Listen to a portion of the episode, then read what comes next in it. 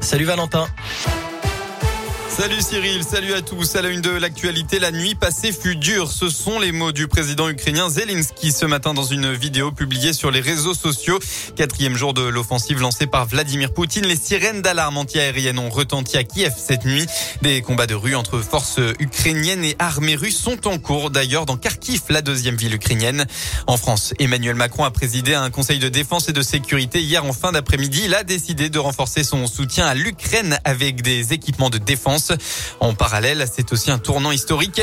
Le chancelier allemand Olaf Scholz a annoncé tout à l'heure que suite à l'invasion de l'Ukraine par la Russie, les dépenses de l'Allemagne dans le secteur de la défense seraient augmentées pour parvenir à plus de 2% de son PIB par an. Il a aussi annoncé débloquer une enveloppe exceptionnelle de 100 milliards d'euros pour moderniser sa défense. À Lyon, une manif en soutien à l'Ukraine est prévue tout à l'heure. Elle se tiendra à 15h place Bellecour dans le deuxième arrondissement. À l'appel de l'association Lyon-Ukraine, la mobilisation réclamera évidemment la paix entre les deux pays. On reste dans Lyon avec cet accident tôt ce matin. Une voiture a percuté par l'arrière une trottinette qui est André Lassagne à hauteur du pont Moran vers 6 heures du matin.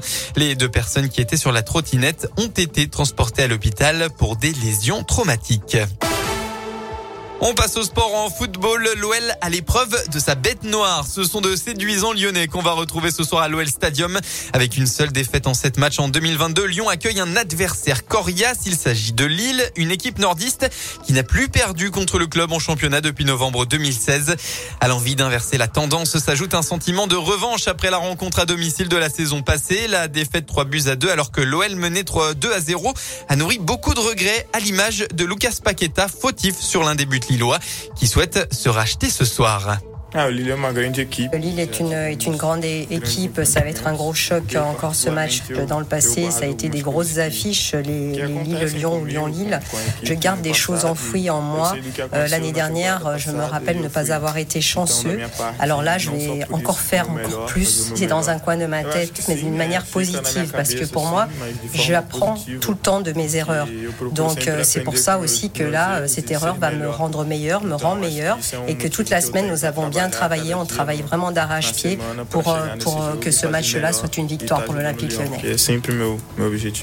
Lyon-Lille, c'est ce soir à l'OL Stadium. Coup d'envoi de la rencontre à 20h45 devant près de 45 000 spectateurs. À noter que les deux défenseurs Jason Deneyer et Sinali Diomandé euh, ne sont pas présents dans le groupe.